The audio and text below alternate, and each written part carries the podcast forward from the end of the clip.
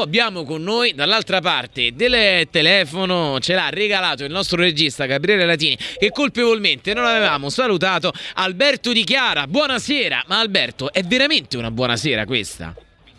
Per, per la Fiorentina non molto, perché c'è stata una partita dove praticamente la Fiorentina non è assolutamente entrata in campo, è una partita dove l'Udinese agevolmente ha messo al sicuro prima il risultato e poi l'ha controllato con una certa tranquillità per poi chiudere eh, con una Fiorentina sulle gambe praticamente eh, una partita che ha fatto che non, dove non c'è stata praticamente storia.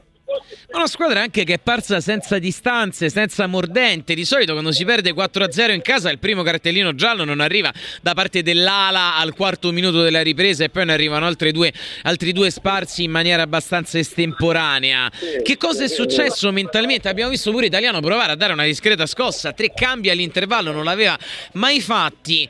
È, è, è successo qualcosa internamente? Sicuramente ci sono delle insicurezze riferite al tecnico perché questa squadra di questi problemi quest'anno non aveva mai sofferto.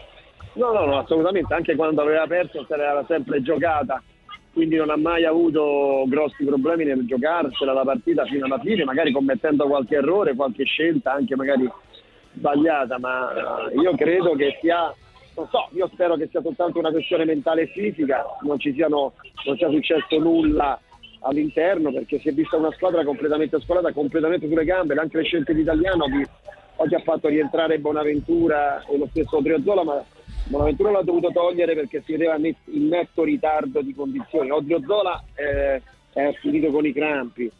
Quindi scelte un pochino ecco, così tra virgolette potevano essere fatte col senno del poi naturalmente un pochino un pochino discutibili, ma al di là di queste due scelte c'è stato proprio uno scollamento, c'è una squadra lenta, i centrali difensivi mai in posizione, l'Udinese poi soprattutto nel secondo tempo giocando di rimessa ha praticamente divorata altri tre gol, segno che c'è una squadra oggi, speriamo che non sia un segnale molto negativo, ma eh, era senza dubbio poi un'occasione dove quelle condizioni le poteva trovare soltanto poteva averle l'Udinese che non ha più niente da dire a questo campionato.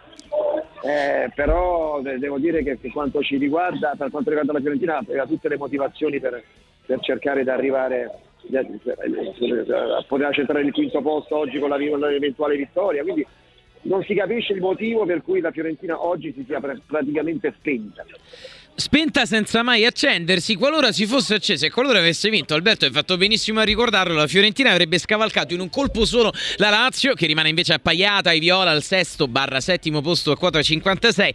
C'era la Roma distante di due punti, quindi sarebbe stata sopravanzata in caso della vittoria della Viola, che adesso invece potrebbe vedersi addirittura scavalcata alle spalle dall'Atalanta. Quel che voglio chiederti in chiusura, perché so che non possiamo disturbarti e tenerti troppo al telefono, è che eh, adesso un calendario che sembrava poter essere al rialzo con un Milan che doveva avere paura della Fiorentina a eh, San Siro e di seguito anche le altre gare, lo scontro diretto eh, con la Roma, andare in casa di una Sampdoria che è tutt'altro che salva, poi la partita all'ultima che chiuderà il campionato contro la cerrima rivale Juventus. Insomma, la Fiorentina nel corso di 90 minuti è passata tra la squadra che aveva i bioritmi migliori per poter arrivare in questa benedetta Europa League a essere probabilmente la più sfavorita di tutte. No, no, il calcio poi mai come in questo campionato le cose strane succedono, quindi magari chissà, la Fiorentina rialza completamente la cresta e la testa contro le squadre più difficili.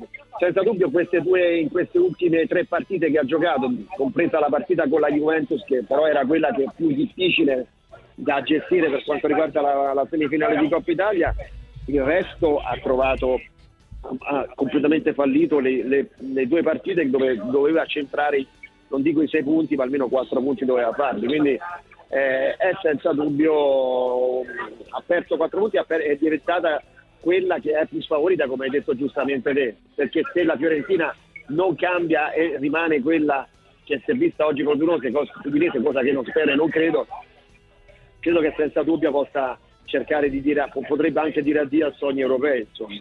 Sogni europei, Alberto, l'ultima te la devo fare per forza, tu dall'80 all'82 hai giocato con la Roma, farai il tifo per la Roma ancora di più perché dovesse vincere la Roma alla Conference League, alla fine la Viola dovrebbe arrivarci comunque in Europa? Eh beh, a questo punto si fa il tifo per quelli che, che, che possono liberare un posto in più e quindi è una possibilità in più, è uno stimolo in più per la squadra per ritrovare se stessi. Eh, cioè, comunque ci tifava la Roma al di là di tutto. Alberto Di Chiara, grazie mille anche per la dichiarazione tutto sommato patriottica che speriamo abbracci anche altri nostri connazionali. Buona serata e ci sentiamo presto. A presto a voi.